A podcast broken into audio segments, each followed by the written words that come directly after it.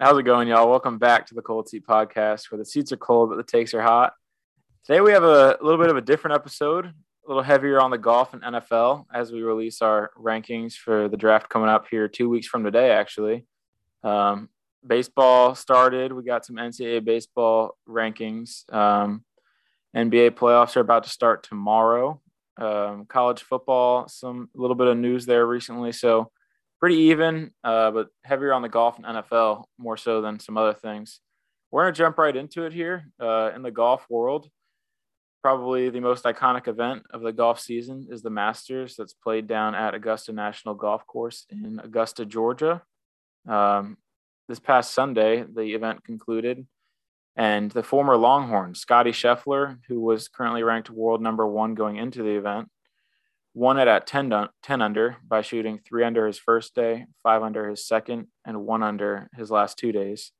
Um, by not only earning himself $2.7 million, but his fourth win in his last six starts. So, in about the last two months, he's probably accumulated up to nearly $6 million, which is just crazy. Um, Rory McIlroy came in second place at seven under. Um, he was one over to start the day, actually, he shot a eight under 64, which was one shot off from tying the course record at Augusta National for his final round. Uh, and he still earned 1.6 mil. So on the final day, Rory and his playing partner, Collin Morikawa, were heading into the final stretch and they got to the 18th hole.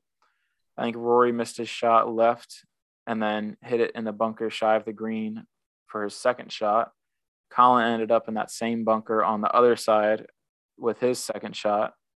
So they were both chipping out of the greenside bunker for what would have been their birdie chip, I guess. And they both hold it actually. So they both got birdie on that hole. And it's kind of crazy because within a span of a minute, you see two guys hole a pretty impossible shot out of the bunker. If you find the footage, Rory McIlroy was basically lined up like 40 feet to the right of the hole, knowing how the green slanted and how the ball was going to come out of the sand.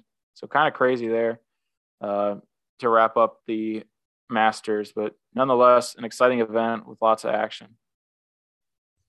Yeah, man, I I was shocked at the round that Roy put, to, Roy put together. Um, one of the more impressive feats I think we've probably ever seen from a guy, especially at his age. I mean, he's not young anymore. He's not in his prime by any means. Um, he's still a phenomenal golfer, and as he's shown, he's more than capable of going out and winning any sort of uh, whatever the event is every on any given, you know, Thursday through Sunday in any given round, he could be the best player on the course, which he was on on Sunday. Um, pretty impressive. Uh, I know my pick from episode six was Dustin Johnson. He finished tied for 12th at one over. He actually had a great first two days and choked a little bit on the second day, going four over on the or on the third round rather. Um, so I'm I'm I'm a little upset that my prediction did a little bit better, but uh, I was feeling strong about it through the, for the first two rounds. Yeah, my uh, prediction was the young American Will Zalatoris, and he ended up finishing sixth. That I believe was three under. Um, so kind of was right there in the thick of things for the whole tournament. Uh, in the episode before, two weeks ago from today, I picked Rory, but then I kind of updated my pick, so I can't say I picked Rory. But I mean, granted, nobody nobody was picking Roy to go eight under on on on Sunday. Right. Um, yeah. I mean, you'd have to be crazy was, to do that that was the lowest round throughout all four days by three strokes, which was kind of yeah. crazy. Um, but another news, Tiger Woods also played the Masters, which was easily the headline of the event.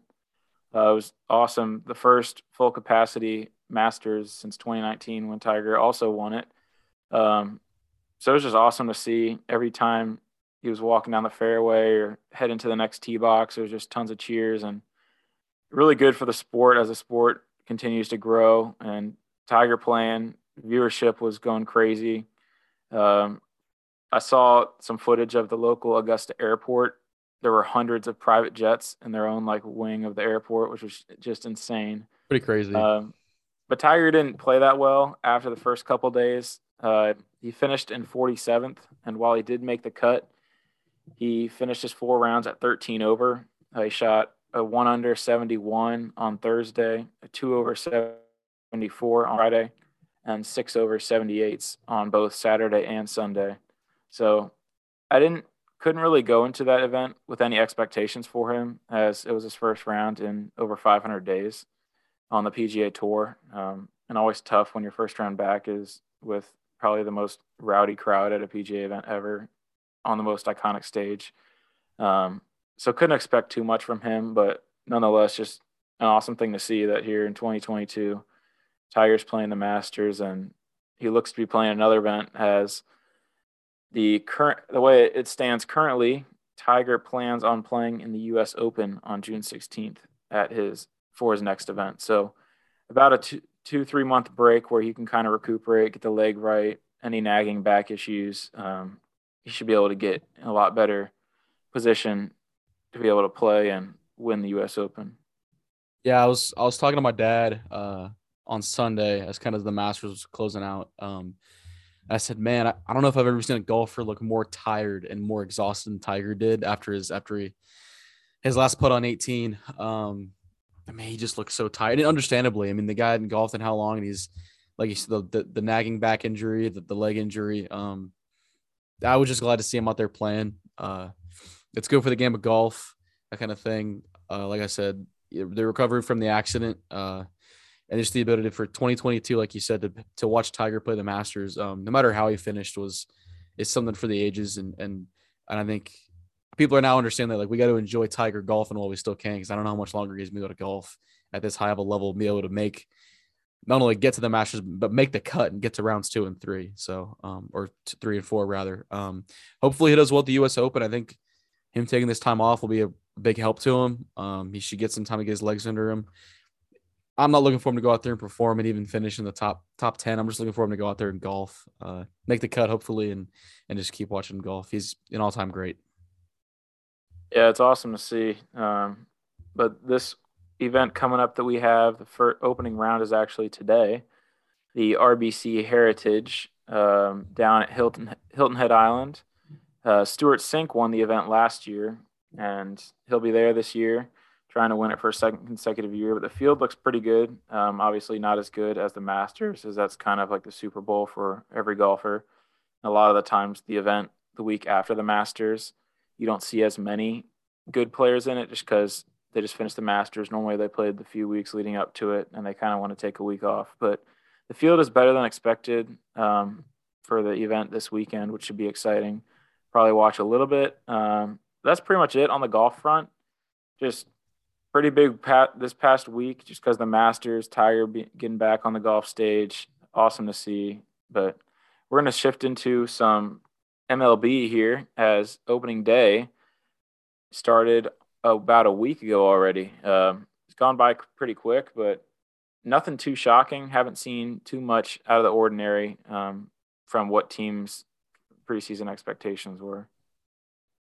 Yeah, um, like you said, there's not been a ton of surprises. Uh, you know, the teams that are supposed to look good have looked good for the most part. I mean, you know, Dodgers lost their first series of, of the season, but they went one and two in Coors Field in Colorado. I mean, a lot of good teams are going to start the season, maybe losing a series here and there. Um, I think you know the Rays dropped a game. Uh, Yankees dropped a couple games. So again, most of the teams you think are going to be good have been pretty good. Um, nothing too surprising in terms of guys who've looked awful or looked great. Uh, I know the I guess the one surprising thing for me is that there's been no major injuries yet. Usually there's by this point in the year going through spring training. Maybe this is shortened spring training uh, is part of it, but there's usually an injury or two to a, to a, a major guy uh, for certain teams uh, kind of around this time of the season, kind of about a week or so in, uh, about a month through the season. So glad to see that everyone's been healthy for the most part. There's been no major injuries across Major League Baseball. Um, there's a couple guys that have had some massive outings. I know yesterday Clayton Kershaw went seven perfect innings yesterday while striking out 13 against the Minnesota Twins. There was some really ugly weather. It was a 10 10 a.m. start for him, body time. Uh, I believe it was a it's probably what a one o'clock Eastern time start. So uh, really early start for them for the guys out in uh, usually on LA time, but he looked great. Uh, only pitched 80, 80 pitches. Uh, Doc pulled him after the seventh inning when he hit 80 pitches. Um, it was released afterwards after the game was talked about, uh, heavily talked about in the baseball community. I guess the fact that he pulled him. Uh, basically, was due to longevity reasons. It's April. Uh, they know they're going to need him in October to make it to make a run of the postseason. So as much as I'm a fan of, of Clayton Kershaw and a Dodgers fan, um, he's probably my favorite player of all time. as much as I would have loved to see him get the perfect game, I understand that it's probably the right decision um, to not have him push through 100 pitches because that's probably what it would have taken at least to get there to, to the ninth inning. Um, so I, I, I agree with the fact that while it's painful, I understand why they pulled him yesterday. Yeah, no, 100% makes sense. Definitely the right move, regardless of how well he's pitching. You guys want your guys staying healthy down the stretch of the season. Um, but for my team, Orioles, about what I expected here the opening week. We are one and five. The Brewers just took the rubber match against us last night. It was John Means versus Corbin Burnes. Um, really good game. It was two to two going into the ninth, and the Brewers got two in the top of the ninth, and that was it. Um, normally, if you score a run against the Orioles, you're going to win. So the Orioles started the season by getting swept in Tampa Bay. Uh, the Rays, I think, shut them out two of the three games. Probably a plus 10, minus 10 for the Orioles run differential just off the bat. And then the second series, they came home to Baltimore and faced the Brewers in a three game set. Cedric Mullins had a grand slam in the game, the opening game of the series. Uh, they snagged that game and they dropped the next two. So uh, one in five going into their third series of the year. I just anything really more than 60 wins, I'll be happy with. I don't know if we get there, um, but this should really be our last year of kind of sucky baseball for Baltimore. As at least next year they should be around 500, and then better than better than that from there. So, uh, but another news around the American League East. Uh, my pick for MVP, Vlad Guerrero Jr last night I was getting notifications on my phone. I was like, Vlad goes deep 443. And then like I get another one and then I get another one. I'm like, this dude has three homers in one game against the Yankees in the Bronx. Um, and they came off Gerrit Cole too. So it's not just like he was facing some scrub on the mound. Um, but no, the Blue Jays look about expected. They look good. Uh, it was funny. There was a clip that went viral of the Yankees announcer if you ever watch baseball, you know the Yankees announcer's voice. Um, he was it was top of the or bottom of the eighth. There were two outs, one runner on. They were down by two. Giancarlo Stanton was at the plate, so if he hit a home run, the game would have been tied six six. Um, he gets to the plate and hits one where, from the angle that you're viewing the plate, it looks like it's gone just based off his swing and how quick it comes off and the uh, launch angle, but he was commentating like it was hit 500 feet and it's caught at the warning track. It was so funny. Um, sometimes Classic. you'll see that in MLB where they misjudge it, and it's hard to tell through the TV, but it looked really funny when all the Yankees fans were standing up, and then it just gets caught at the wall, and they all sit down, and Yankees lost. Um, so I think Blue Jays are ahead in the standings in the AL East right now, but that that was just really funny that I saw from yesterday.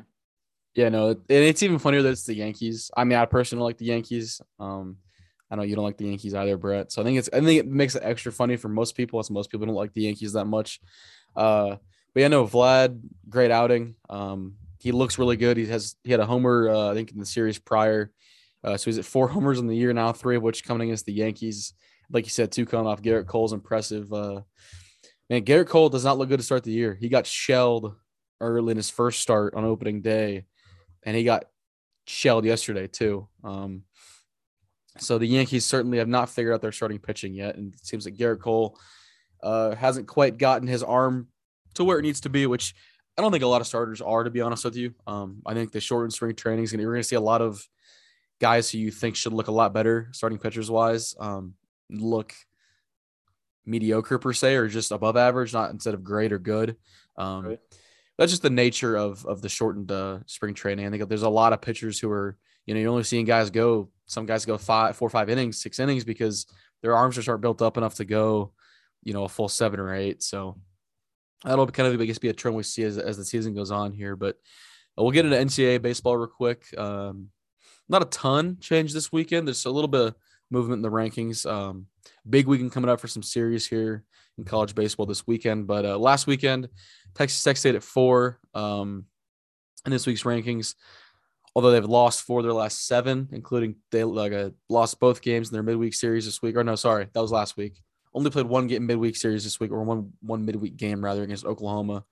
They lost last night in Amarillo. Um, they're in Fort Worth this weekend. They'll open up a three game set against TCU, another top 25 ranked team. So uh, that should be should be an interesting series, interesting set for them. Yeah, I assume we have Andrew Morris going tonight, Brandon Birdsell going tomorrow. Um, very few teams are playing on Sunday this weekend due to Easter, so most series you'll see are shifted a day up, which should lead to the starters pitching a day earlier, um, which shouldn't be a problem for them. Pitching once a week shouldn't be a problem at all. Um, definitely something to look forward to. TCU has a really, really good offense. Uh, they have one really good pitcher that's pretty good. Um, probably be the third best pitcher on our staff, but definitely a team that could sweep you if you don't if you're not playing well, making some errors, you know, striking out. You definitely want to get guys on base frequently against them and make sure you bring them around and not leave them on base because that's definitely been a trend for Texas Tech recently. Is the game on Tuesday in Amarillo? They left two guys on in the inning in five of the innings, I believe. So definitely need to start producing with runners in scoring position because that's how you're going to win games. Solo home runs against really good teams are not going to win you games especially as we get down the stretch. You're playing, you know, a top four team in the Big 12. We got another series versus Oklahoma State here in a few weeks. West Virginia looks really good. Um, so just, you got to be playing your best ball here down the stretch as we get into these probably like five series, four series left in the Big 12. Definitely want to get a good seeding going into the tournament and then eventually, hopefully, hosting super regional and regional. But outside of that, um, in the national rankings, Arkansas dropped a few spots from two to number six. Texas State dropped from 10 to 19. Arizona dropped from 11 to 20. And Ole Miss dropped all the way from 9 to 25. A lot of people, kind of consensus was Ole Miss shouldn't be ranked. Um, they think they're just keeping them in there because they're a bigger name. You know, they'll come back around. There's no point in having them unranked for a week. Uh, but I thought West Virginia should have definitely been in the rankings. Uh, they host Oklahoma State this weekend, so I'll definitely be could be a statement series for West Virginia uh, if they can end up winning that series, or by the slim chance that they sweep, should definitely be garnering pretty a good bit of national attention. Um, but nothing crazy in terms of teams moving up. Miami jumped from eight to two. I believe they took two of three from number three or four Virginia last week and a team that beat Texas Tech two to one in the second game of the year. Uh, University of Auburn jumped from unranked to 17. A team that was really pr- predicted to finish ninth in the SEC, if I'm not mistaken, at the beginning of the year, and now they're ahead of Ole Miss, ahead of Mississippi State, um, fourth in the SEC. I mean, ahead of Vanderbilt, who's unranked. So kind of crazy for the SEC this year to see teams jumping all over the place. Normally, the consistently good teams haven't been consistently good this season. And that's just something you're not used to in college baseball, where teams really are factories where they just ship players out and bring, you know, high caliber prospects right back in, fill their role, and you just don't miss a beat. But this year, we're seeing the maybe NIL coming into play terms of guys staying or transferring and leaving. And you're seeing some teams that have been really good are not being like not playing that well this year, and teams that haven't been projected that good or haven't been well playing well in the past few years are playing really well. Yeah, I think I think the other thing is the like you mentioned, NIL is the portal too. I mean, you're seeing a lot of guys that like Micah Dallas left Texas Tech's a great example. He went to A and M. Um, you know, there it wasn't a guarantee he'd be a starter for us this year. He said, you know, I'm gonna I'm gonna go out of here, and I don't know if he's starting for A and M or not. Um, but you know, he didn't he didn't know if he was gonna be in a, in a major role here, and so he wanted to go to A and M and be the bona fide closer for them. Um, so I think that's gonna be a lot of the thing you're gonna see. Um, like Texas Tech's got they have their second best pitcher is Andrew Morris, a guy who transferred in this offseason um, from a school in the middle of nowhere, Colorado. So I think that I think that's a big one. Um, baseball is going to be effective. I think it's going to be a lot more parity. I think college football will take its time to get there, but uh, like you're saying, baseball we're seeing a lot more these factories and these teams that aren't, you know, are are like Vanderbilt, for example, is a team that you just they just churn through talent and they're always really good. They're unranked this week. Um, shockingly enough, they're unranked. I would disagree with it. Again, with you, I disagree that thought Ole Miss shouldn't have been ranked. Uh, thought West Virginia should have been ranked too. Uh, GCU is a team I thought should have been ranked this week after taking both of us, both of them from us uh, in in Arizona last week. So, uh, but yeah, uh, overall, college baseball parity is great. Um, I mean, when was the last time we saw Tennessee and Miami as the one and two? So, right. And Tennessee lost to Tennessee Tech this week. So yeah, crazy. Played with wood bats. Pretty, pretty insane. Pretty cool. I, I like it. The Vanderbilt Tennessee's cheating crowd is gonna, just going to go crazy for that. Um, I think it's just they use wood bats, and these kids don't use wood bats that often. They haven't used them yeah. since they played summer league. So, um, but no, I think it was really cool. Um, I think you like you said, the parody is great for college baseball. Uh, I think it gets boring sometimes when you see the same eight to twelve teams in the College World Series. Uh, so I think the parody this year is great. I think we're gonna see some new faces there, which would be awesome for the sport. Yeah, no, most definitely. Uh, like in any sport, you want to see new teams do well. You want to see Cinderella stories, so to speak. Um, teams make it to places, rounds that they really weren't predicted to. No one really had them going. Uh, it's just awesome to see for any sport. But that pretty much wraps up the baseball front. Uh, we're going to shift to basketball here, where in the NCAA level, we don't really have much to say other than a few guys declaring for the NBA draft process, um, and some guys keeping their eligibility and entering the transfer portal to maybe see if they have a better fit at another school while also they can return to their current school. Um, but no notable guys. I know TCU star guard Mike Miles initially declared for the draft, uh, maintaining his eligibility, and now he's foregoing the draft process and will return to TCU for what is soon to be just one final year, similar to what Ochai Agbaji did last year for Kansas. And we all see how that panned out for them. So definitely the right move there for Mike Miles. Um, really the star and the guy that keeps the wheels running on that team. Yeah, I suspect we'll start seeing a lot of that pretty soon. Uh, I think Kevin McCullar is the guy we'll see do the same thing.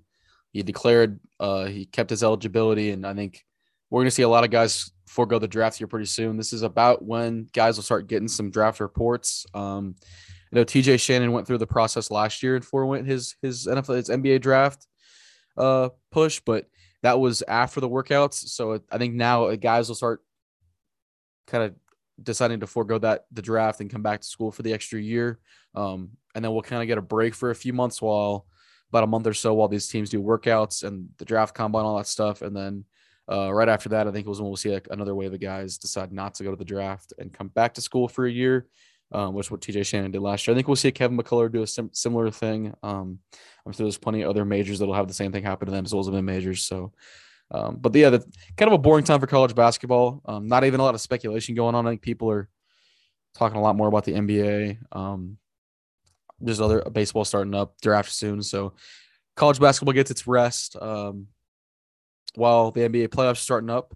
We've got the last couple play-in games. Um, we're gonna wrap up tomorrow, and then we'll Saturday we'll have the first couple rounds of the playoffs start. Um, I know the play-in games tomorrow is the Hawks and the Cavs for the eight seed in the East, and the Pelicans and the Clippers will play for the eight seed in the West. Um, the already slated matchups in the playoffs are uh, Jazz versus our Utah Jazz versus Dallas Mavericks, Minnesota Timberwolves versus Memphis Grizzlies, Toronto Raptors versus Philadelphia 76ers, and then uh, Denver Nuggets versus the Golden State Warriors. And those will all take place on Saturday. Yeah, and then Sunday we'll have the rest of the game ones. Uh, two of the four games on Sunday will be the respective one seeds in each conference facing the teams that win the play-in games tomorrow. Um, so let's say, for instance, the Clippers beat the Pelicans in the play-in game tomorrow. Then the Clippers will then travel to Phoenix and they will play a series versus the Suns. So the Miami Heat won the East in the regular season, and the Phoenix Suns won the West in the regular season. So they'll be hosting the eight seeds, whoever wins the play-in games tomorrow. Um, but we also have the Brooklyn Nets versus the Boston Celtics, and the Chicago Bulls versus the Minnesota, Milwaukee Bucks. So those are two series I'm very interested in. I also am really looking forward to the Nuggets versus Warriors. Um, those are probably the three best series here in the first round.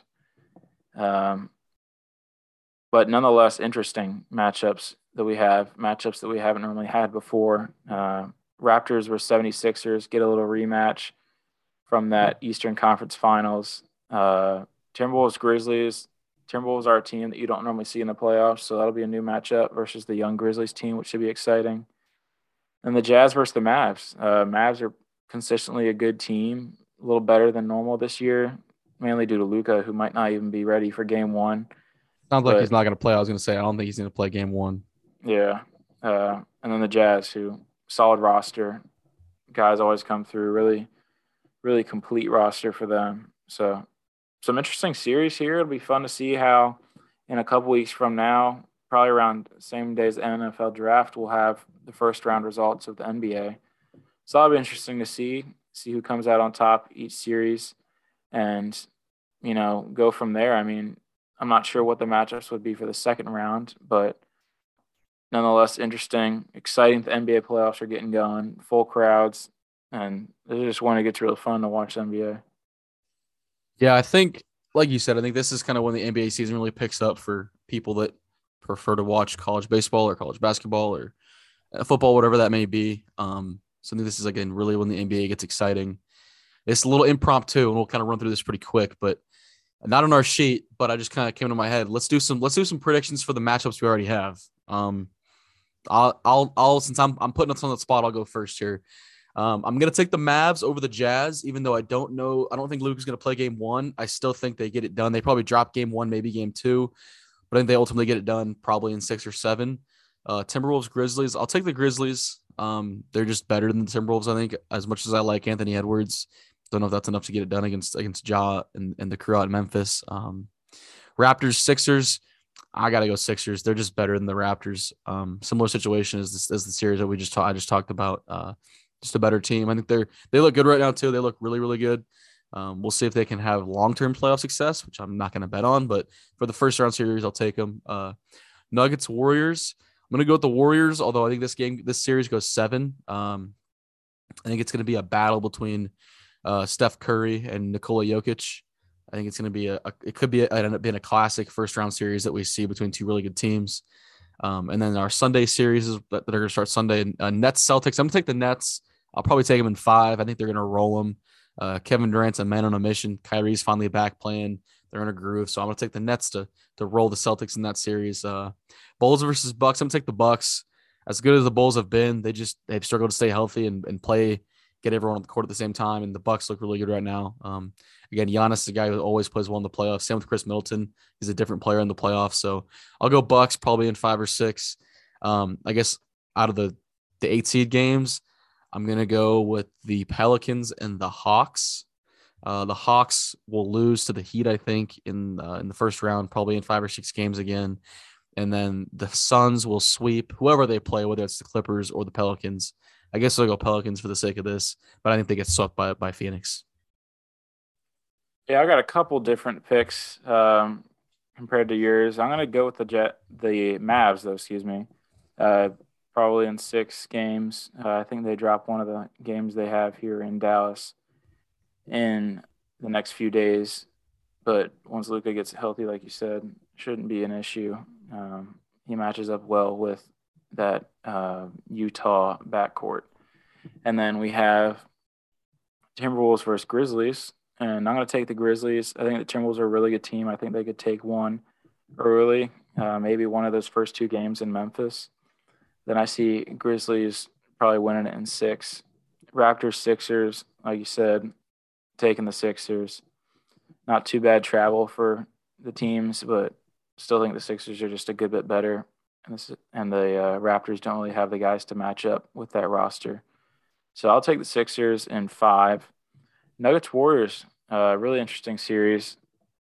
A lot of the times you don't get these first round matchups of two high caliber teams but definitely see this one going six or seven. I think it probably goes six.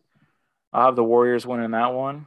Um, as for the Nets versus Celtics, that's a seven versus a two. I want to take the Nets. Uh, I also want the Nets to win as a Spurs fan. We have the Celtics first round pick. So the quicker they get eliminated, the higher the pick will be for the Spurs. And I just think the Nets are going to win. Um, they're healthy. They're going to get hot. And I think when you have two high, high caliber guys compared to one, it definitely gives you an edge. And you're not really traveling anywhere, so you don't have to worry about that. And then we have the Chicago Bulls versus Milwaukee Bucks, another series where you're not really traveling anywhere.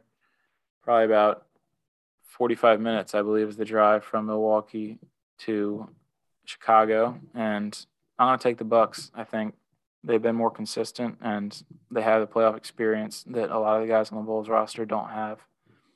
And then for the two series that the one seeds are awaiting their opponent from tomorrow's games, I'm going to pick the Hawks and the Clippers to win the play-in games. And the Hawks will then play Heat in a series. And I'm going to take the Heat in six. I think the Hawks take a couple that, you know, they probably shouldn't. They're going to win one in Atlanta. That's probably just a given. And I think the Heat will get it done in the end. And then Suns versus the team I'm picking to win tomorrow, the Clippers. I think the Suns do it in five or six. Probably go with five.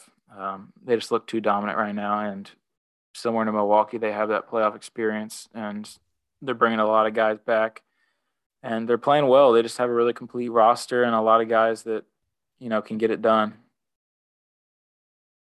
Yeah, I like those picks. Um, yeah, I think we're on the same page for most of them in terms of how the series will go and how long they'll go. I think most of these series probably go five, five to six. Let's say that they're first round matchups, but uh, definitely some good uh, matchups we don't usually see in the first round. Like you said, Nuggets Warriors is going to be a solid one. Um, we'll kind of get off basketball here. We'll go to college football. Uh, top 25 start kind of start rolling in preseason college football prediction, playoff predictions start rolling in. Um, kind of the real signal at the beginning of the offseason since most teams kind of wrap up their spring get their spring football here in a few weeks. Um, got some notable spring games between now and then next week's episode on Thursday, so we'll kind of cover those today. This is probably the busiest few days we're gonna have for spring games all offseason and all year. Uh, we got actually today we have UTSA in Florida going. Uh, they're probably gonna start here in the next probably couple hours from when we're recording this. Um, on Thursday, uh, Iowa State goes tomorrow on Friday, and then Saturday there's a whole slew. So I'll kind of get this first half of them. Uh, SEC's got a handful of teams going. Alabama, got Georgia, the defending champs. Uh, Arkansas, Mississippi State, Vanderbilt, and South Carolina. And then uh, just north in the ACC, you've got uh, Miami or the U, uh, Wake Forest, Virginia Tech, and Duke. And then um, I got a couple other Power Fives and a couple G five schools that are going on Saturday as well. Yeah, um, definitely interested to see how those, you know, Bama, Georgia, Miami, the big name programs, what scouts are there. Um, spring game is definitely a good time for scouts to look out for next year's prospects um, while they're preparing for scouting this year's. Uh, seeing next year's prospects go against each other at these high caliber programs is definitely something worth seeing when you're comparing guys on a big board like we're about to do here in a few minutes. But in the Big Ten, we have Ohio State, Michigan State, and Indiana, who will have their spring games here in a few days. And then we also have Oregon State from the Pac 12 will have their spring game, and Kansas State have an early spring game here for the Big 12. Most of the Big 12 spring games here will be coming up in a few weeks, um, including Tech. And then we have our Group of Five school, future Big 12 school in UCF, who will be having their spring game this weekend as well. Uh, like you said, not a whole lot here on college football front outside of the draft.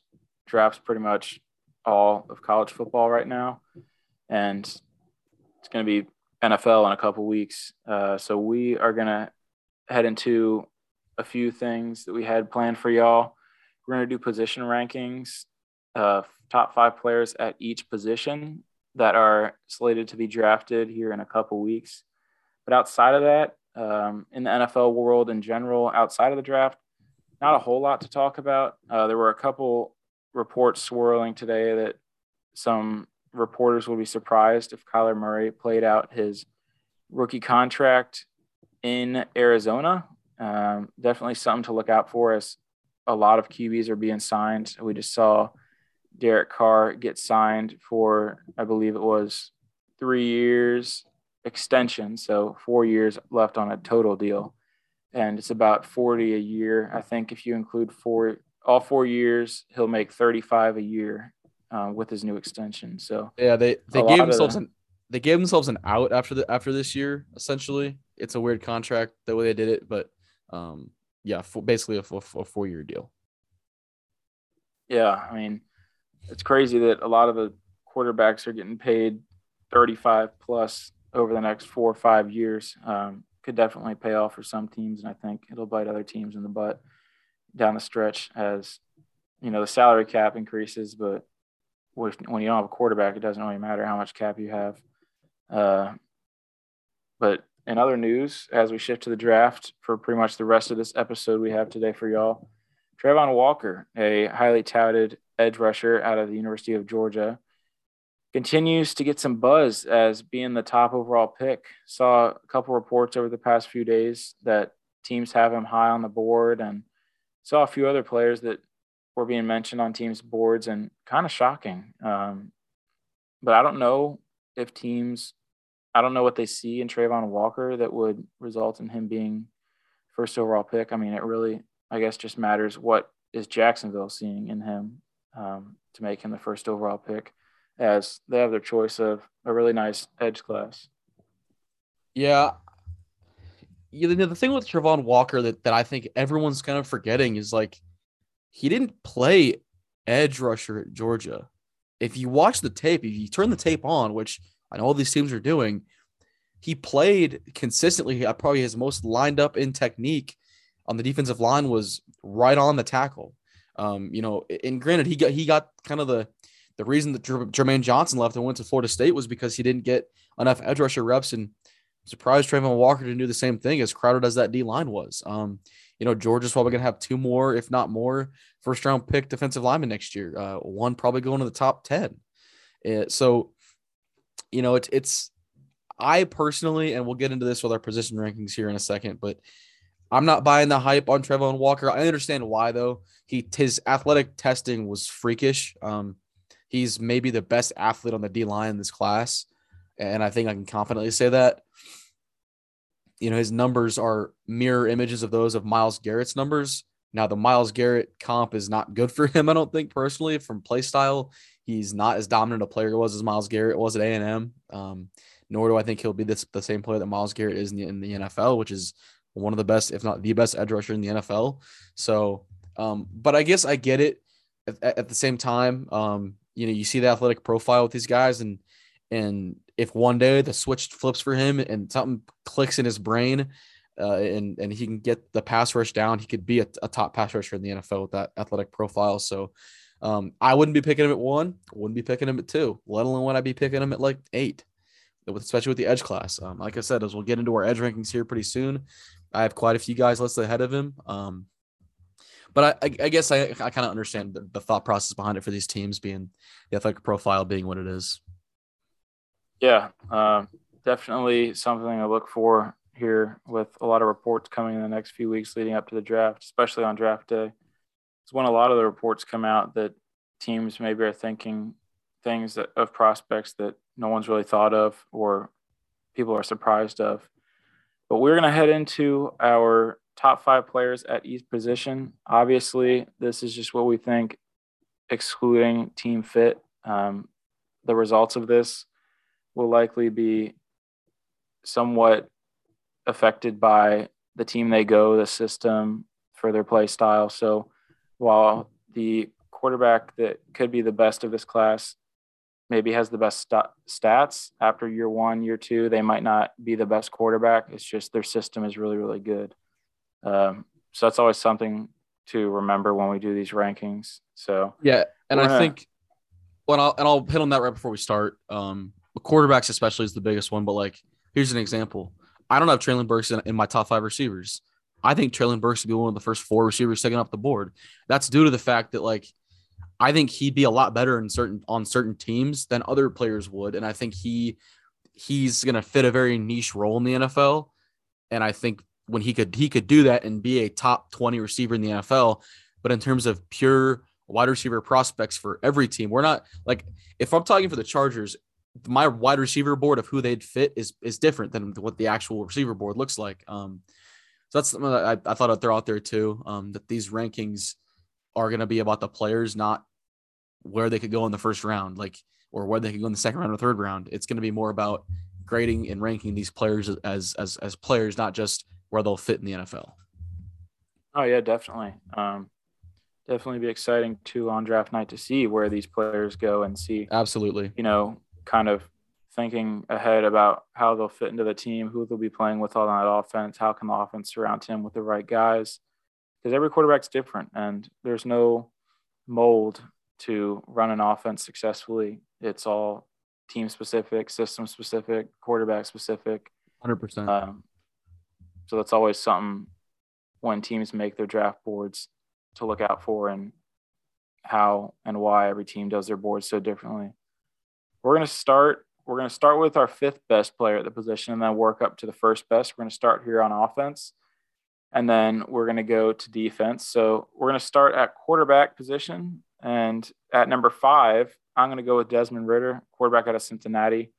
Um, definitely a guy that reports are saying will be a first round pick. Um, it's pretty pretty much a lock as of now that he'll go in the first round on Thursday night, two weeks from today. Um, and I'm thinking about who could trade up maybe into the first round, who at the end of the first round could take him. There's always Detroit. Um, but something to look out for though is a guy who really had a loaded team those few years in Cincinnati, especially on defense, and a few good offensive guys. So have him at five here. I think he is not as complete as some other quarterbacks in this class. And then at number four, I'm going to do Sam Howell out of UNC. Um, I like him a lot. I think he has all the tools to be a successful uh, quarterback in the NFL. I don't know where he'll go. Probably similar to Kyle Trask of last year. I think he'll be a second, maybe third round pick, but most likely second, knowing how quarterbacks are drafted in the NFL these days.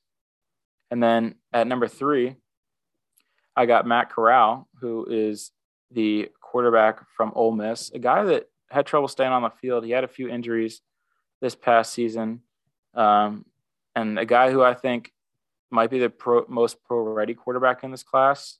Uh, so definitely be interested to see where he goes, and I hope he gets a really good fit. I think he's a really, really good quarterback. If he stayed healthy, he'd probably be higher on my rankings. We always have to take injury, uh, prone to injury uh, you always have to think about that in the back of your head figure out how they could pan out in the NFL. Second on my list, I have Kenny Pickett out of Pittsburgh. And I think, you know, the Panthers who pick at six, they've been making a few calls about trading out of six potentially, kind of laying groundwork for teams that want to trade up. Um, but if they do decide to go quarterback, the two guys really I think they could go with are the two guys at the top of my list.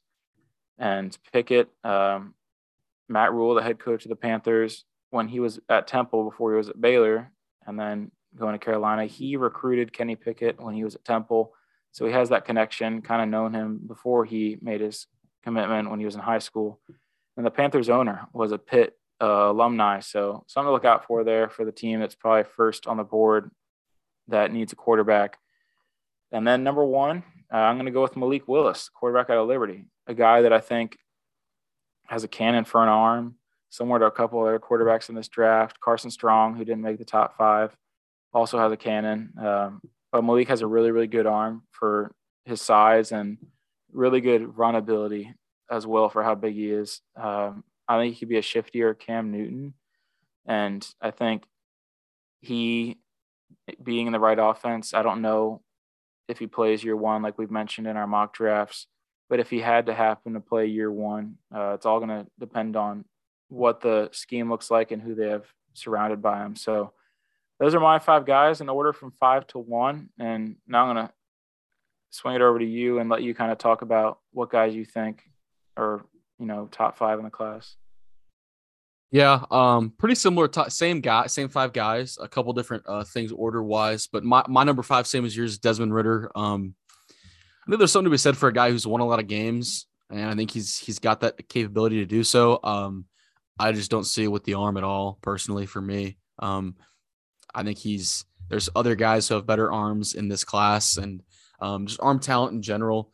I think as we've seen as of late, it's better to bet on the arm talent. Um, like you said, with Malik Willis is better better on the arm talent. So with Desmond Ridder, I'm kind of betting on the lack of arm talent here at this ranking. Um, number four, a similar thing with Desmond Ridder, with lack of arm talent, is Kenny Pickett is my fourth quarterback on the board out of Pittsburgh.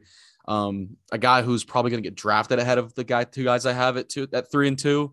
Um, you know, he's got a better athletic profile than both those guys probably in terms of running the ball. Um, but I just, I don't know. Again, as something we can say for guys who win games, and, and Kenny Pickett is a guy who's played really, really well in big games like the Clemson game this year. But um, I just know if I see it at the next level for him in terms of processing and uh, just just as a, as a downfield passer. Um, but I think like he, he, I think he's maybe the most priority guy. I think there's other guys in this class. Um, he's my second most priority guy uh, personally, um, but he's right there behind the guy who I have as the most priority player as Matt in Matt Corral. Um, but I think Pickett profiles well to start day one. I think he's a game manager, which it can be fine. And in the right system, he could be a really good quarterback. Um, number three, I've got Sam Howell, quarterback a U- University of North Carolina. Um, basing this one off of upside, uh, me personally, when I when I do rankings, I like to not project with players as much. Um, obviously, you're gonna have to project sometimes, and and I think there's a there's a balance, a happy medium between ba- ranking on projection and ranking on what they can do from day one and in their first year. Um, I think Sam Howell's a guy you got to kind of project. Uh, quarterback's a little different. You got to project a lot at quarterback because college and NFL games are so different. Offenses are so different. Defenses are so different. But I think Sam Howell's a guy you can look at and go, man, you saw what he did as a freshman at UNC with a lot of weapons around him, even in his second year there. Um, his this last his third year there this past season, they lost two, what was it, two top three round wide receivers last year. I mean, that you know, they have lost a lot of talent, not to mention the best running back duo in the country they had uh, in 2020. So um, I think he was a, a, his lackluster season, if we'll call it that, this year was a byproduct of having less talent around him at UNC. And I think putting him in the right offense, he could do a lot of great things. He's one of the best downfield passers in this group outside of Malik Willis, in my opinion. So um, I like Sam Howell a lot. I think he can be a really good quarterback for a team uh, down the line. It may take a couple years, but I think he could be a solid quarterback for a few teams uh, in the right system with the right weapons around him. Uh, number two, I got Matt Corral out of Ole Miss. Um, I am firm. I'll, I'll I'll plant this flag now. If Matt Corral would have played for a couple more years in college in an offense like he had at Ole Miss, he'd have been the bona fide QB one in this class. It's not even close. Um, but he didn't. He got hurt in the Sugar Bowl as well or no, yeah, he got hurt in the Sugar Bowl against Baylor. So, you know, here we are. We don't really have a QB one. He's not my QB one. I think he's the most per ready though.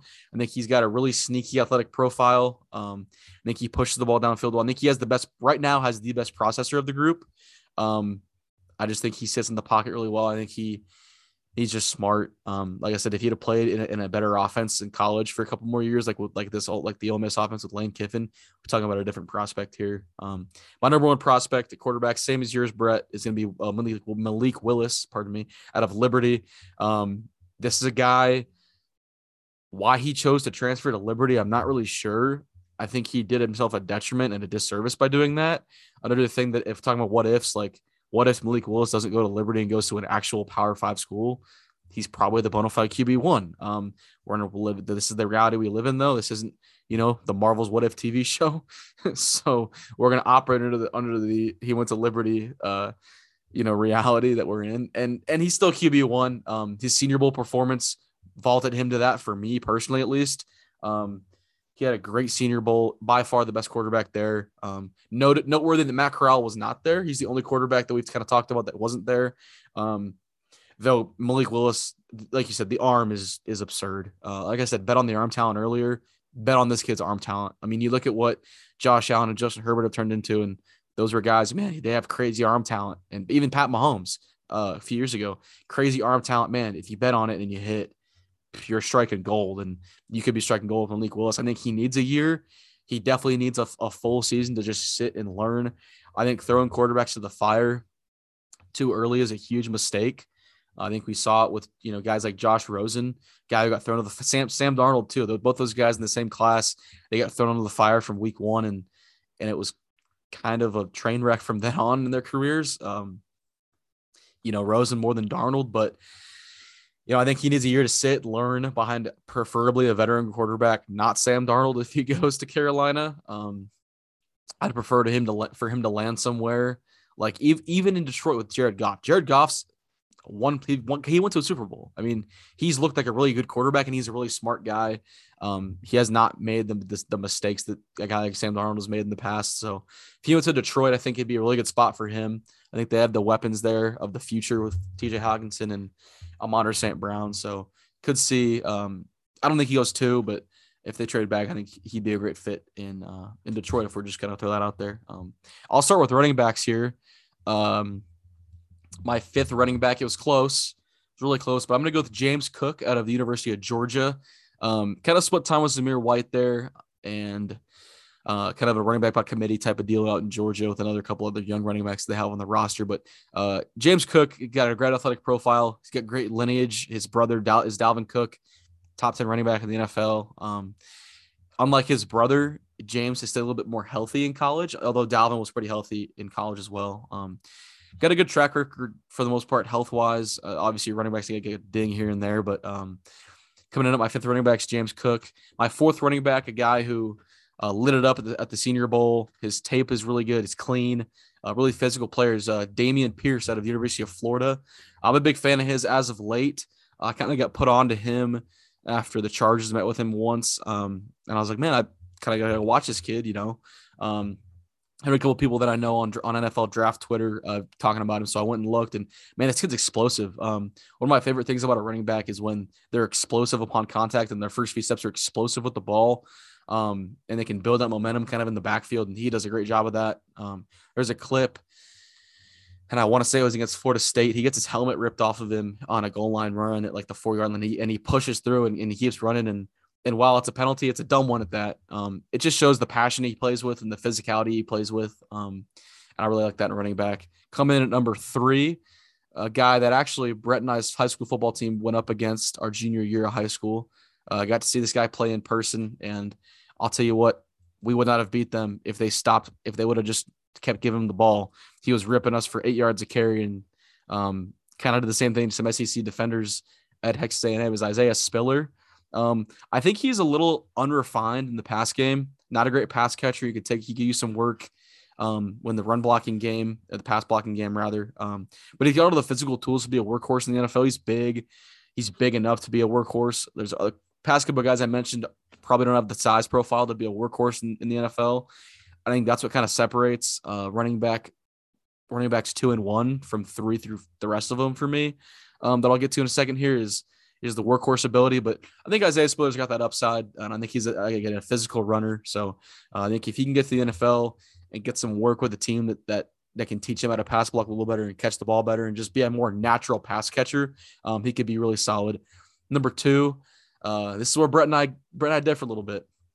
I got Breece Hall out of Iowa State at number two, guy who was the perennial running back one coming into the offseason. Um, I don't want to say he had a down year. He didn't have the year he had his sophomore year at Iowa State, but the entire team didn't have that kind of that same kind of season. Brock Purdy didn't. The offense didn't. Um, Breece Hall though tested really really well. Um, and he's like I say, he's just he's a natural runner. He's a natural pass catcher. He's a natural blocker. Um, it's really, really close for me at running back one and two. It's really more like one A and one B.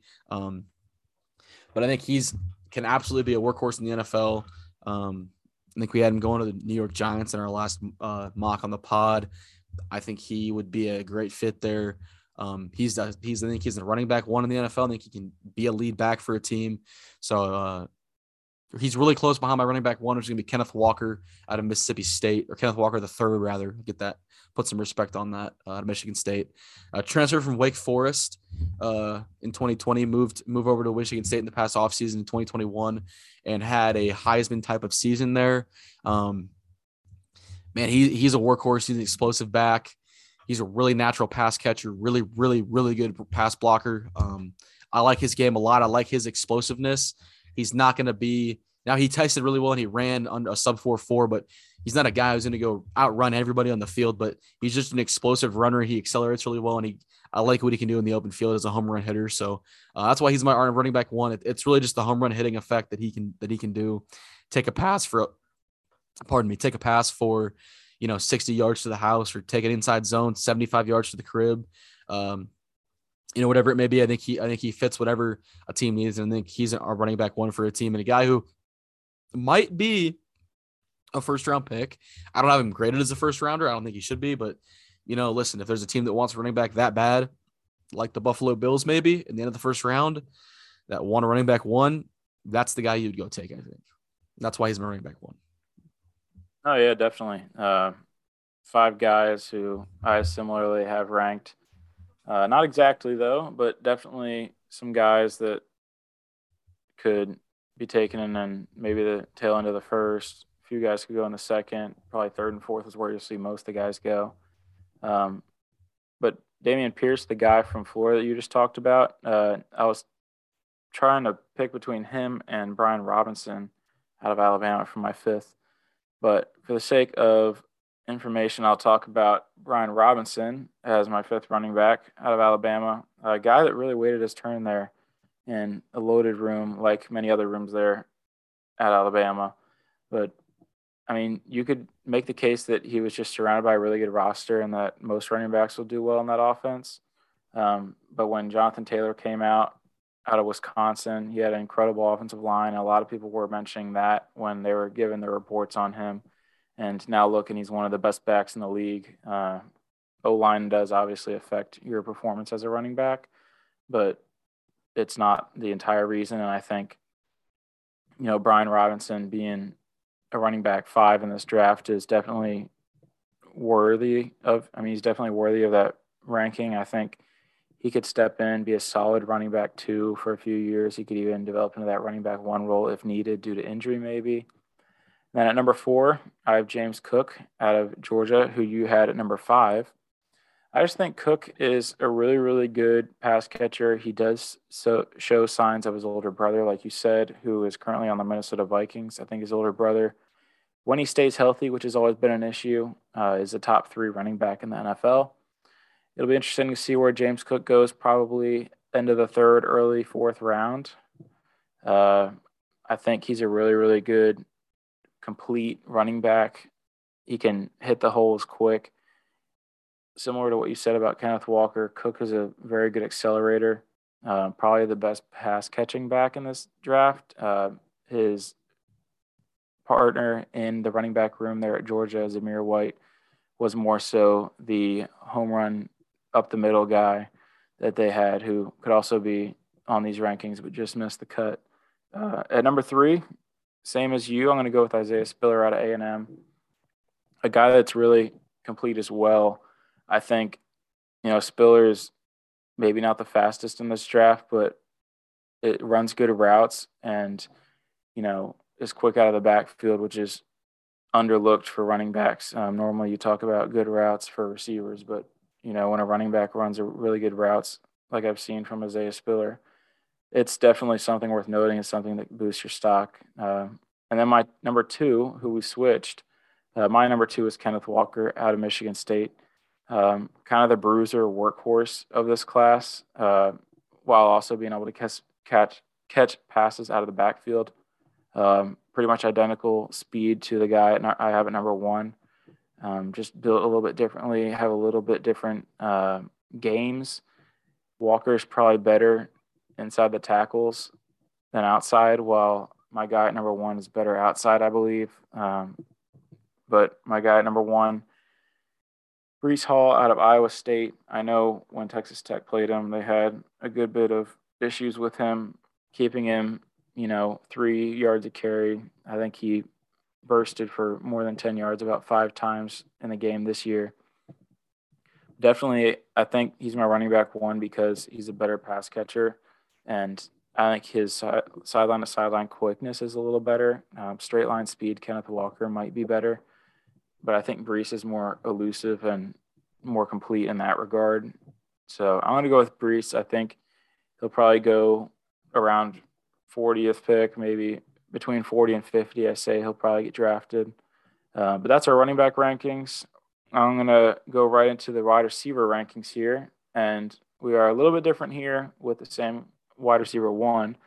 Uh, Treylon Burks is my wide receiver five out of University of Arkansas. I had a tough time picking. There's a lot of guys that could have made the cut here at five, as we're trimming the list to only five. I mean, it could have been Christian Watson, George Pickens, uh, but I'm going to go with Burks just because the yards after catch ability. I mean, he might be the best in this draft at yards after catch. Um, people are leaning towards recent news, which he kind of had a underwhelming combine. A couple of receivers above him are, you know, playing well and did well in the offseason at their pro days and stuff. And so Burks has kind of slipped down some boards, but I definitely think he's a guy that could be a top three, you know, wide receiver in this draft when it's all said and done, production wise at the next level. Uh, he has all the tools to be a successful, dominant wide receiver in the NFL. Uh, I think it'll probably take a few years as teams kind of figure out where to play him and what his role will be in the offense. Uh, obviously, that all depends on where he gets drafted, which we'll find out here soon. Uh, number four, I got Chris Olave out of Ohio State, um, the most loaded wide receiver room probably since the 2018 Alabama wide receiver room. Uh, but I think Olave is, you know, that that prototypical deep threat, a guy that can take the top off the defense any given play, regardless of who else you have on that offense. Uh, straight line speed is incredible.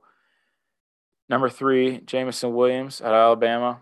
Uh, had the injury not happened in the national championship, I think he's probably wide receiver one. Uh, obviously, even though the recovery could be routine, you don't always return to form. And some guys it takes longer to return to form than others. I just don't know with him. Kind of a smaller guy, built very similarly to DeVonta Smith, who was drafted a year before him out of Alabama as well. A little bit different games, but in terms of build, I don't know if that you know build will last these days, like this current state of where the NFL is. I guess we'll wait and see. But I think Jameson is a really really good prospect. I think him going maybe around. I mean, he could go 11th to Washington Commanders. He could go, you know, 20th. I mean, anywhere in the top 20, I think I could see him going past, you know, six or so. So, I mean, all the top three receivers that we both have are similar, and I think a lot of guys could go in the six to twenty range. Could be up to five receivers. I think. I mean, I wouldn't be shocked if any of these five guys were the first wide receiver taken. It'd definitely be like interesting, and I'd want to wonder what team the team that took the first receiver was thinking. But I wouldn't be shocked. I mean, a lot of these guys all are very different different games, and how they got their yards was very different, but they're all very similar. I think in terms of potential production at the next level, and a guy at number two who could be number one in production is Garrett. Sorry, Drake London uh, out of University of Southern California. Uh, a guy that got injured this year, but had he not, he would have been wide receiver one. Uh, I think he has all the intangibles that most offenses look for in a current wide receiver in the NFL. Bigger guy, big catch radius, a guy that's really unique in this wide receiver class. George Pickens is also about 6'4, 6'3. Christian Watson's taller, um, a little skinnier though. So Drake London's kind of a unicorn in this wide receiver room. Uh, but definitely a guy that could, I, I could see being the first wide receiver off the board, even though there hasn't been much buzz around it. Um, and then my guy at number one, Garrett Wilson out of Ohio State, another guy that our high school also played our junior year. And he put on a show. Um, he went to Lake Travis High School, which is a factory for successful college level players. Um, Garrett's a guy that's, you know, typical wide receiver nowadays in the NFL, similar to Calvin Ridley, just a better athlete. And I think Garrett, you know, 5'11 or so, 191, I believe. So a hair on the smaller side of the receiver, but nonetheless a guy that can, you know, still take the top off the defense. He still has that straight line speed, ridiculous athlete. He can jump really high. He plays, you know, a little bit bigger than 5'11, which is always good for an offense when, you know, the only big receiver projected to go first round is Drake London. So definitely something that teams are going to look for in and uh, Garrett Wilson is how he can come in day one and complement their wide receiver room. I think he can really do anything for a team, regardless of the wide receivers that are there. But I'm not a GM, so always something to look at, and I think it'll be really interesting, you know, down the stretch leading up to the draft to see where teams have wide receivers. Yeah, like you said, we're not GMs. That's why the seats are cold here. The takes are still going to be hot. That's why the seats are cold. We're not GMs, but um, mm-hmm.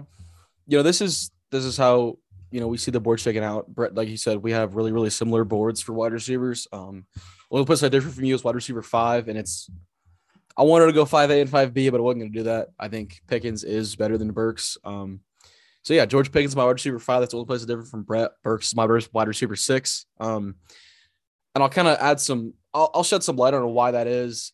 I just think that University of, of Arkansas used him in every way they possibly could, and I think there's other guys in this list that if they had the usage that Burks had, they, they'd be higher ranked than he would.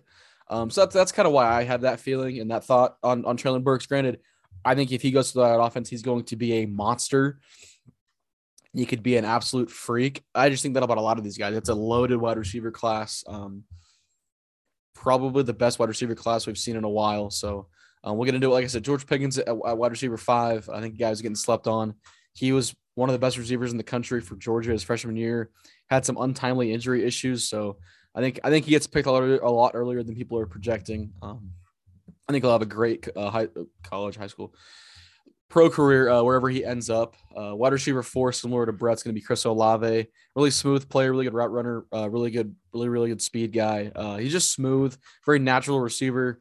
Um, but I think he's a little bit smaller. He gets pushed around a little bit on the blocks. He gets kind of physically beat up by bigger corners. So um, still a great receiver, really, really, really good guy. I'd be thrilled if the Chargers took him at 17. Um, another guy I'd be thrilled about is Jameson Williams, my wide receiver three, similar to Brett. Um, from here on up, Brett and I's boards are the same after after wide receiver five. So four through one, we're all the same here. Um, James Williams is a guy who can take, he can catch you a slant route uh, or, or kind of a, a skinny out route uh, on the goal line, or he can he can catch you a screen or, or a go ball or a post route from the one yard line on the opposite one and take it 99 to the house. So a guy who can score from literally anywhere on the field in any sort of situation you want to put him in.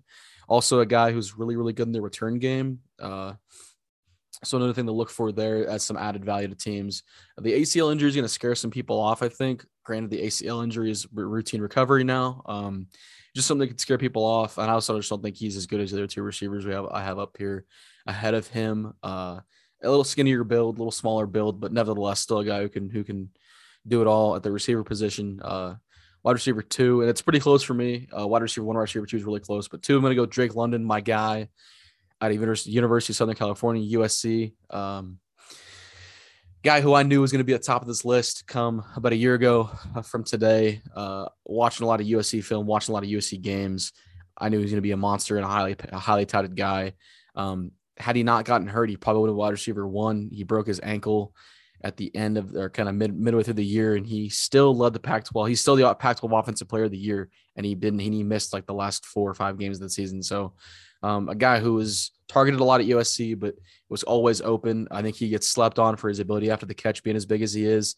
Brett said he's a unicorn, and I agree with that, um, especially in this class. But just in general, I think you don't often see guys who are six foot three, six foot four, six foot five, 225 pounds that move like him after the catch and can make people miss.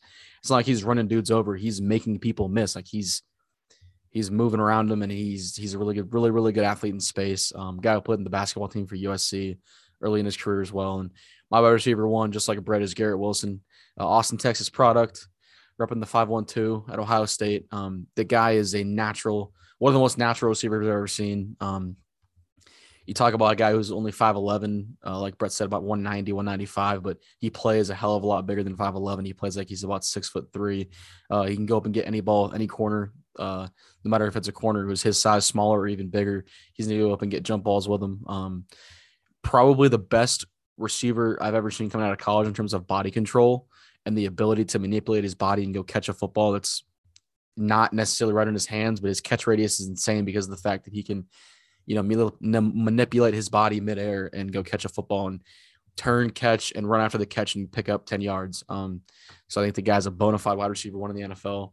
Uh, he, he's the tops of, among a loaded class. And I've been saying since we were 14 years old when we first started, when we first saw this guy play our high school was, yeah, he's league bound. He's, he's that good. And um, I st- I've still said to this day, the, the most single handed dominant performance I've ever seen in a football game at any level was Garrett senior year at the state title game or junior year. He almost willed them to a, to a championship with a sophomore quarterback um, against Allen High School, which was a, is a powerhouse. He put the clamps on another another five star receiver. He played corner both ways that game and absolutely went off. So just a guy I've always guy a guy I've always liked watching. Um, coming from the Austin area where we grew up, uh, but a guy who's wide receiver one of top loaded class here. And I'll move into the other pass catchers in this draft, the tight ends. Um, kind of move through these guys a little quicker. It's not a great tight end class. There's not a they're not a first round tight end in my opinion.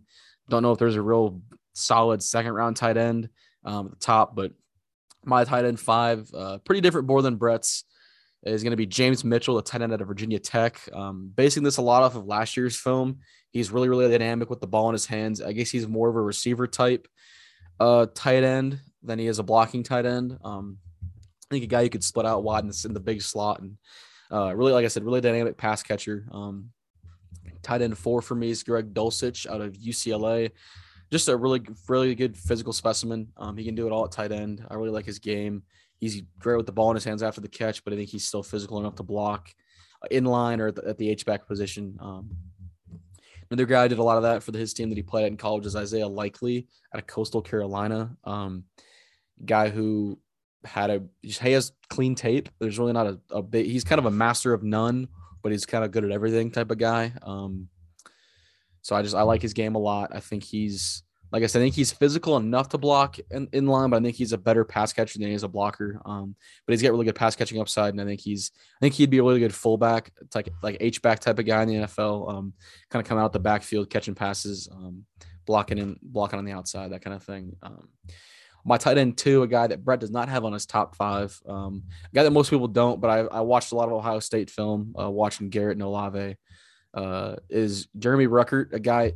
There were so many receivers in that Ohio State offense. I mean, Jameson Williams is a transfer from Ohio State, went to Bama. Um, they've got a guy who's going to be a top a top ten pick next year, probably in Jackson Smith-Njigba, um, best receiver in college football last year, probably, and he was a sophomore. Um, so the target share targets were to come by in Ohio State's offense, but when Jeremy Ruckert got the ball in his hands, he was dynamic as heck after the catch. So I really like his game. I think he's a really good blocker, actually, uh, better than he gets credit for in terms of draft rankings. And uh, I'm just a big fan of his game, that kind of thing. So uh, he's my he's my tight end two, and then my tight end one, uh, kind of the consensus tight end one post Senior Bowl was Trey McBride. Did, uh, did not have the touchdown production at Colorado State, but they ran the ball in a lot of the time from the goal line. But he had a ton of catches. I think he led the I think he led the nation in catches at tight end position. Um, ton of yard production. Really, really good guy with the ball in his hands. Uh, good blocker. I think he's kind of the bona fide tight end one of this of this, of this class, but I don't think there's a single guy who you could draft in this year's class. Be like, all right, you're our starting tight end from day one. There's guys who could develop into that, but it's kind of a weaker class. Um, that's kind of the, that's where this that's where this draft class kind of shows its lack of depth. I think. Yeah, definitely. I think all these guys are developmental. Obviously, if you get drafted into the right scheme, they already have a good tight end. You could start if they put you in a role that's maybe best designed for you.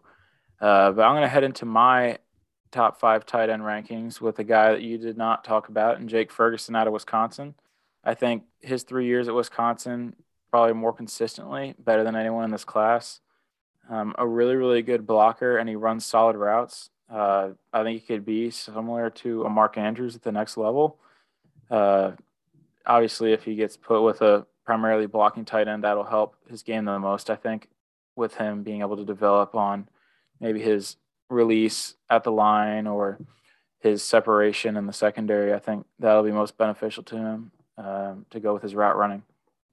Another guy that I heard a little bit of buzz about this season, but when I was watching Kayvon Thibodeaux, I saw even a little bit more is Cade Otton, the tight end out of Washington.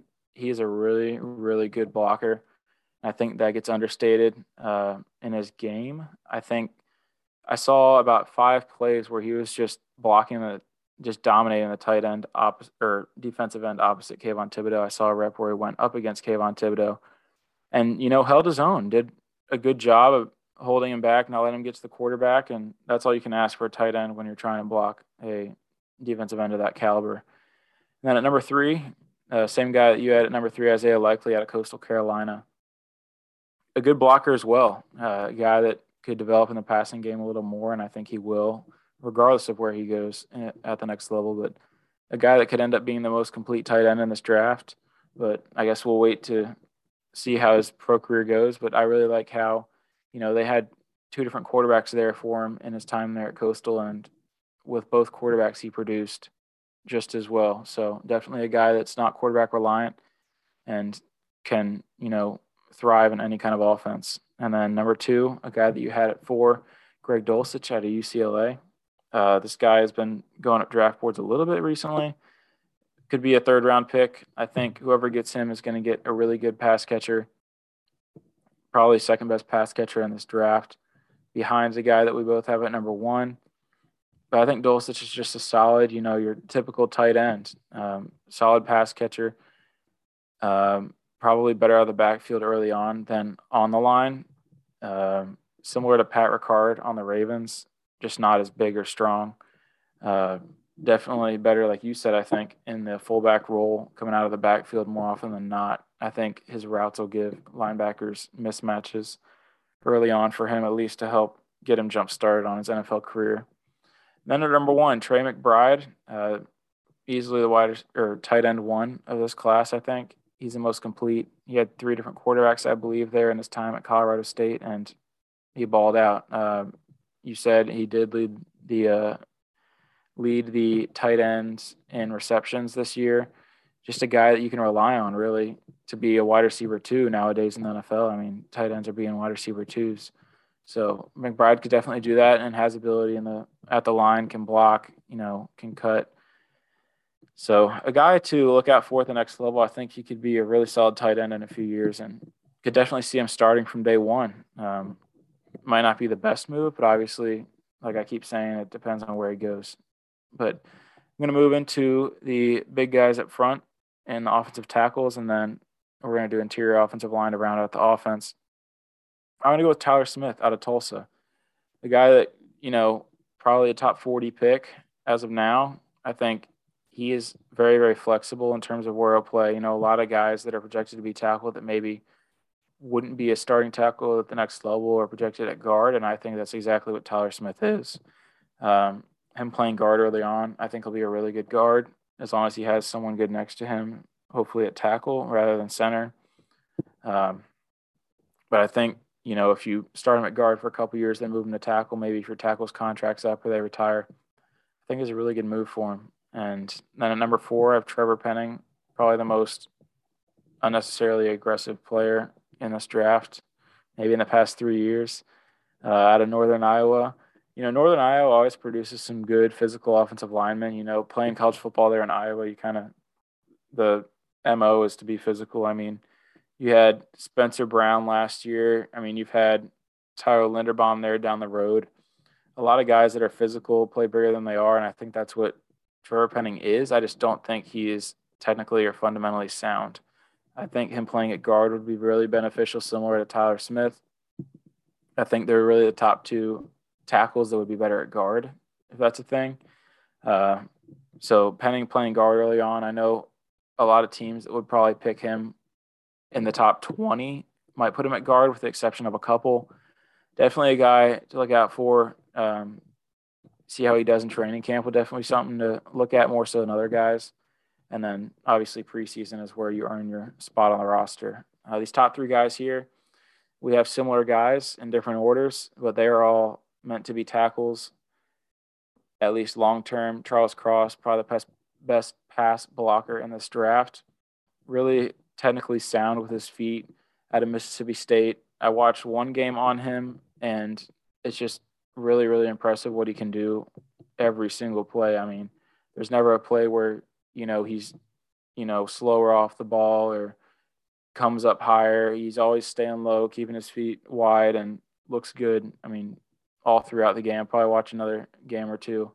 But definitely something to look out for if he's, you know, if he's there in 12, 10 to 12 range of teams are probably going to be wanting to trade up for him. Uh, in our most recent mock, we had the Bears trade up to seven and get him. So definitely a guy to look out for, and a lot of teams will benefit from having Cross along their offensive line.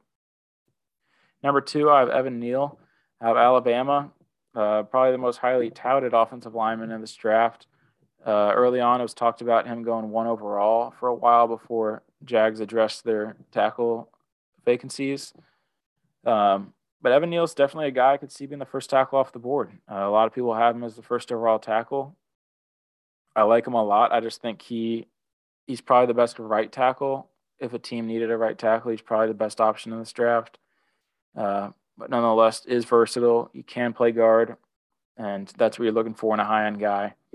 but should definitely be playing tackle at the next level. And then my guy that I have number one, number one player in the draft, Ike Ekwonu out of North Carolina State. I think this is another guy that's versatile. Uh, playing at NC State, you're facing quality competition in the ACC.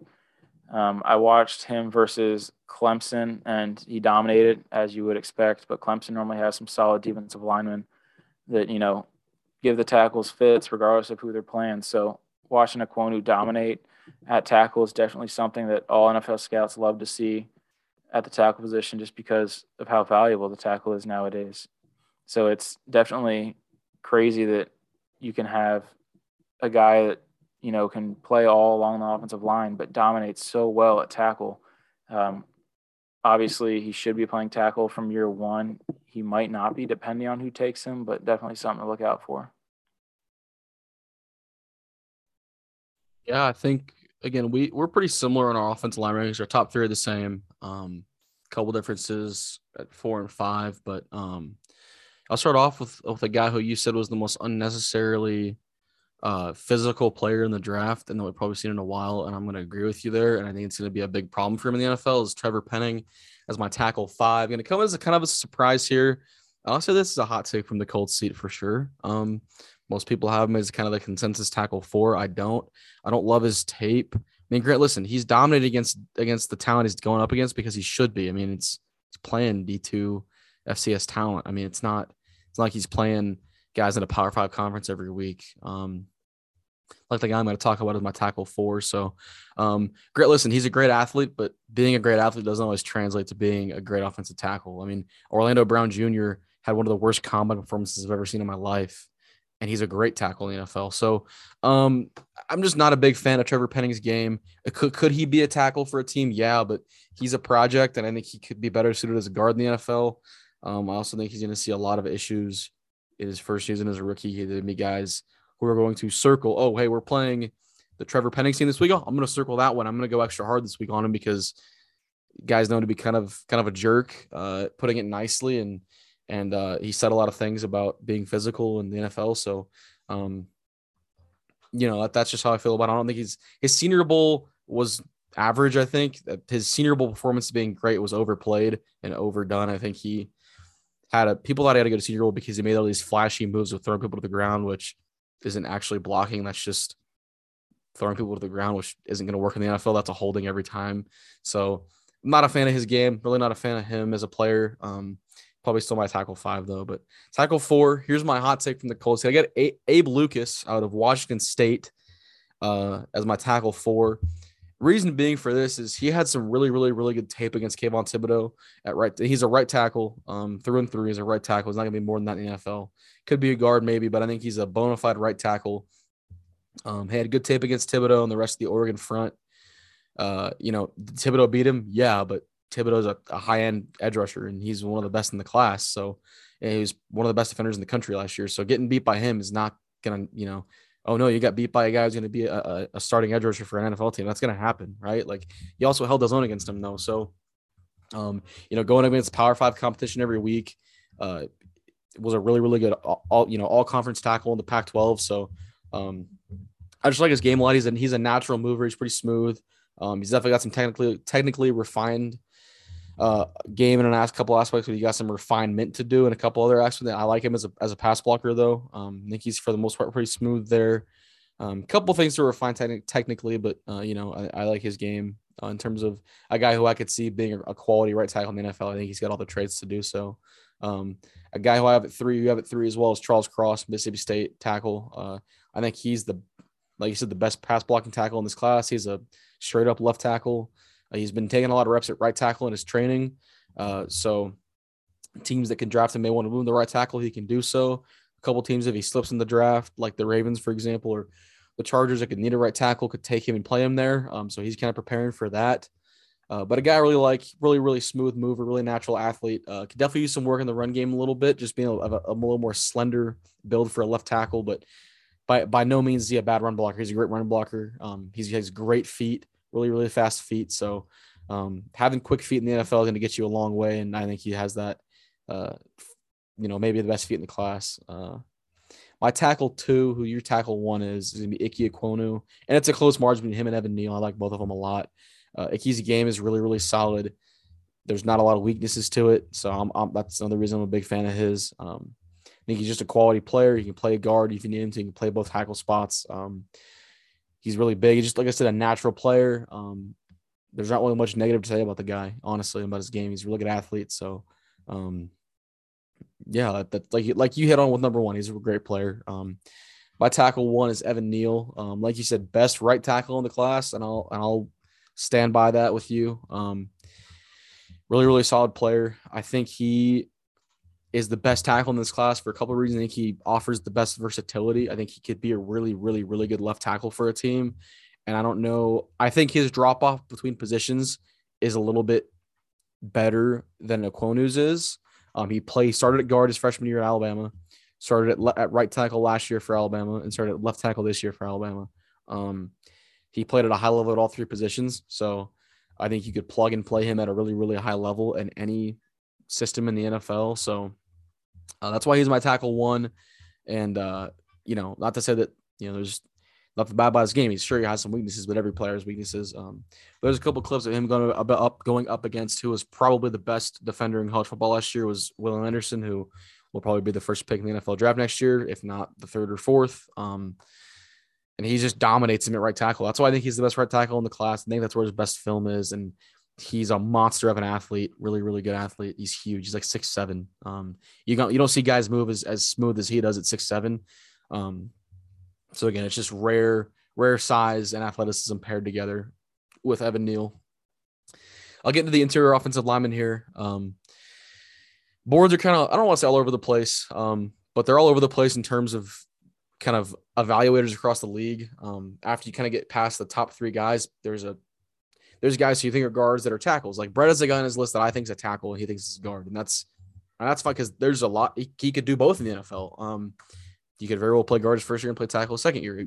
We never know this kind of thing. That's you know, offense line's a position that you see a lot of guys move around in, in their first couple of years. So, but I'll kick us off here. Uh, my my guard, my interior offensive lineman five is rather is uh, Dylan Parham, uh, guard out of Memphis. I think he just a, just a sound player. Um, I don't think he's a center. I don't think he's a tackle. I think he's a guard through and through, which knocks him knocks him a little bit for me in the in the ILL position. Um, I think versatility is a huge one. Being able to play across all three spots is key. Also, I think interior linemen that have the value to maybe kick the tackle if you needed him to is key as well. I just don't know if Parham's that guy.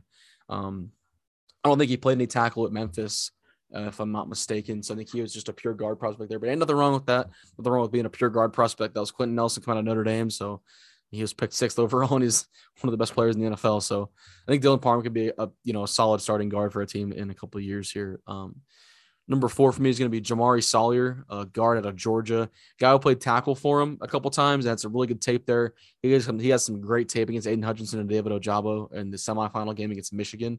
Um, I don't think he's a tackle at the next level. I don't know if he's quite athletic enough on the edge to deal with edge rushers at the next level. Um, but I think he's a really, really, really solid guard. Um, I think he's a really good run blocker, really good pass blocker. Um, and I just, like I said, there's no – there's no weakness to his game at guard. I don't think he's not gonna have to see the speed rushes I'll see in the NFL at, at tackle at guard. Um, you don't really see that at guard in the NFL. So, um, like his game a lot, like his versatility. Again, if you have a guy who blows an Achilles or blows a knee, you know, in the third quarter of a game, and you got to have someone kick the tackle, Salyer can do that if you needed him to.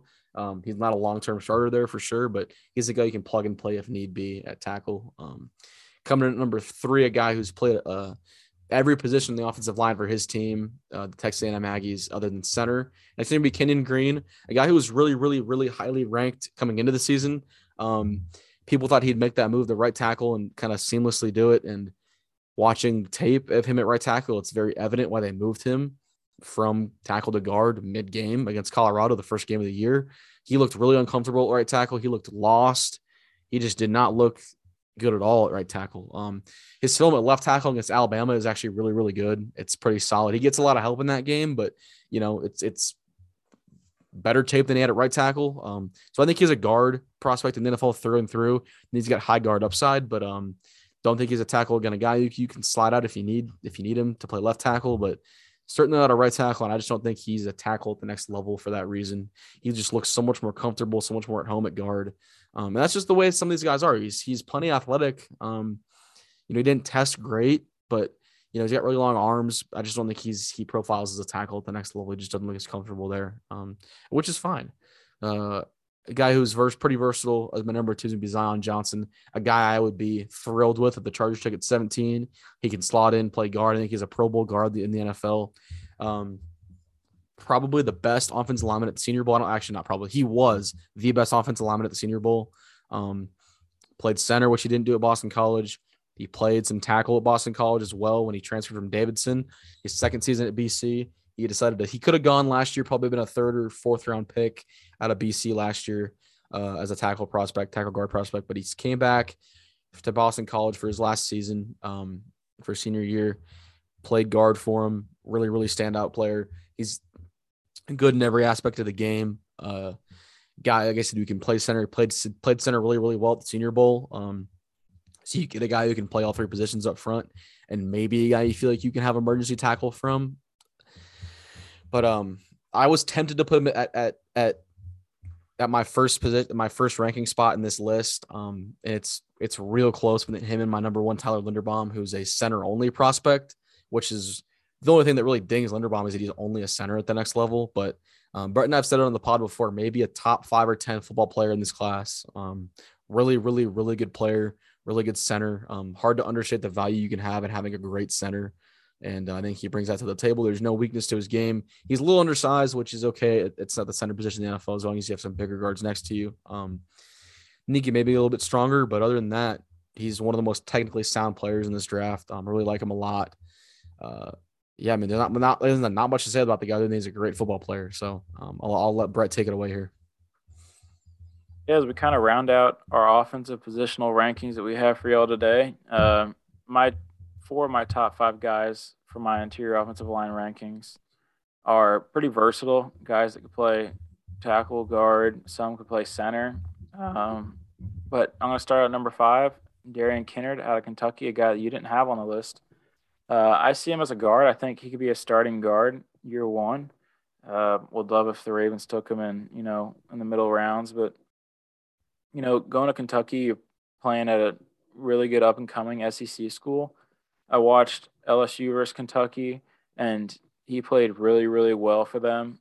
Uh, I just think he can play tackle. I just think he needs to get a little quicker on his feet to be able to play there at the next level. I think him being a guard next to a good tackle would be really beneficial for him early on.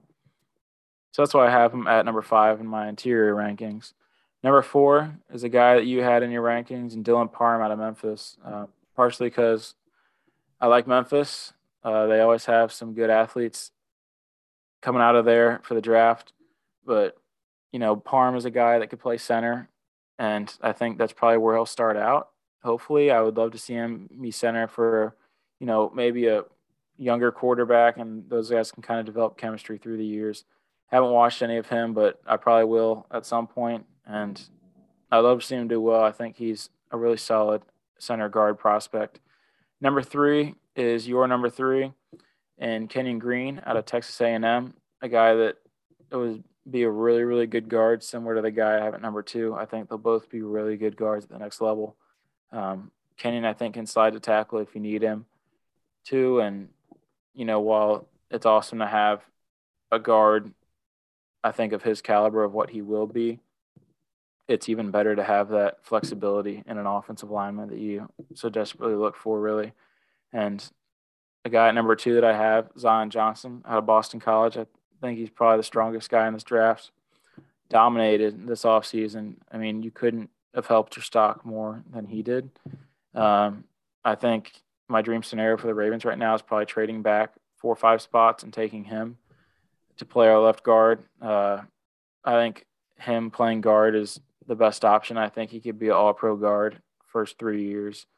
And I mean, the guy's just incredible, a road grader. Uh, I know that's really important for a team that runs pretty much more than anyone else.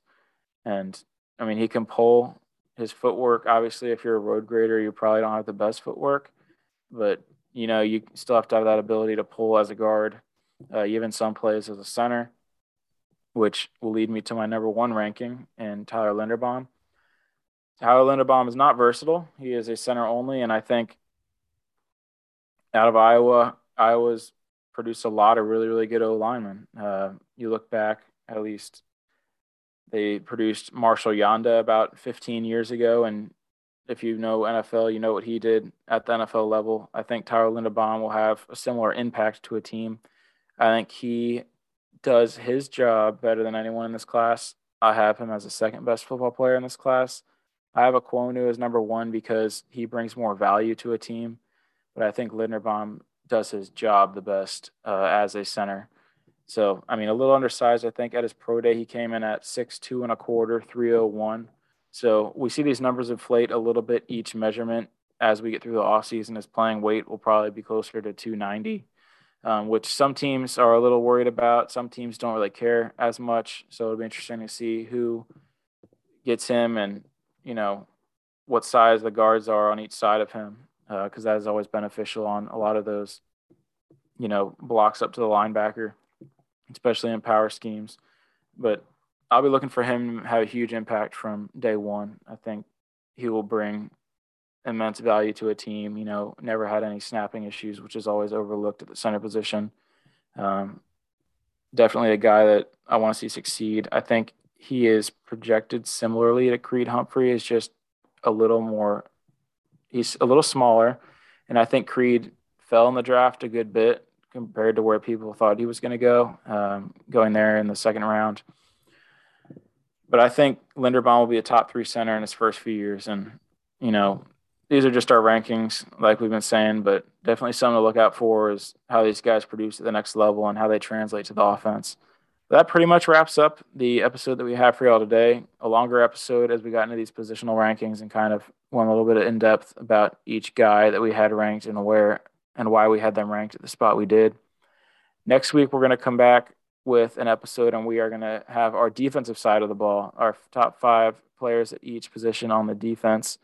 Um, so from edge rushers to IDLs to linebackers to corners and safeties, we're going to have all that for y'all a week from today and a week before the draft. So, um, Brady, do you have anything? Uh, I know just make sure you stay tuned. Try to leave us a rating. Follow us on Twitter, Instagram at Cold Seat Podcast. But can't really think of anything else.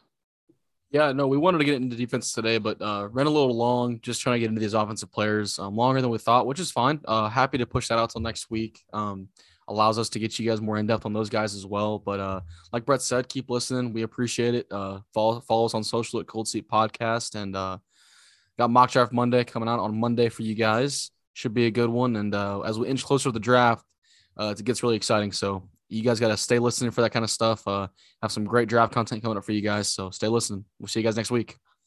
Yeah, thank you.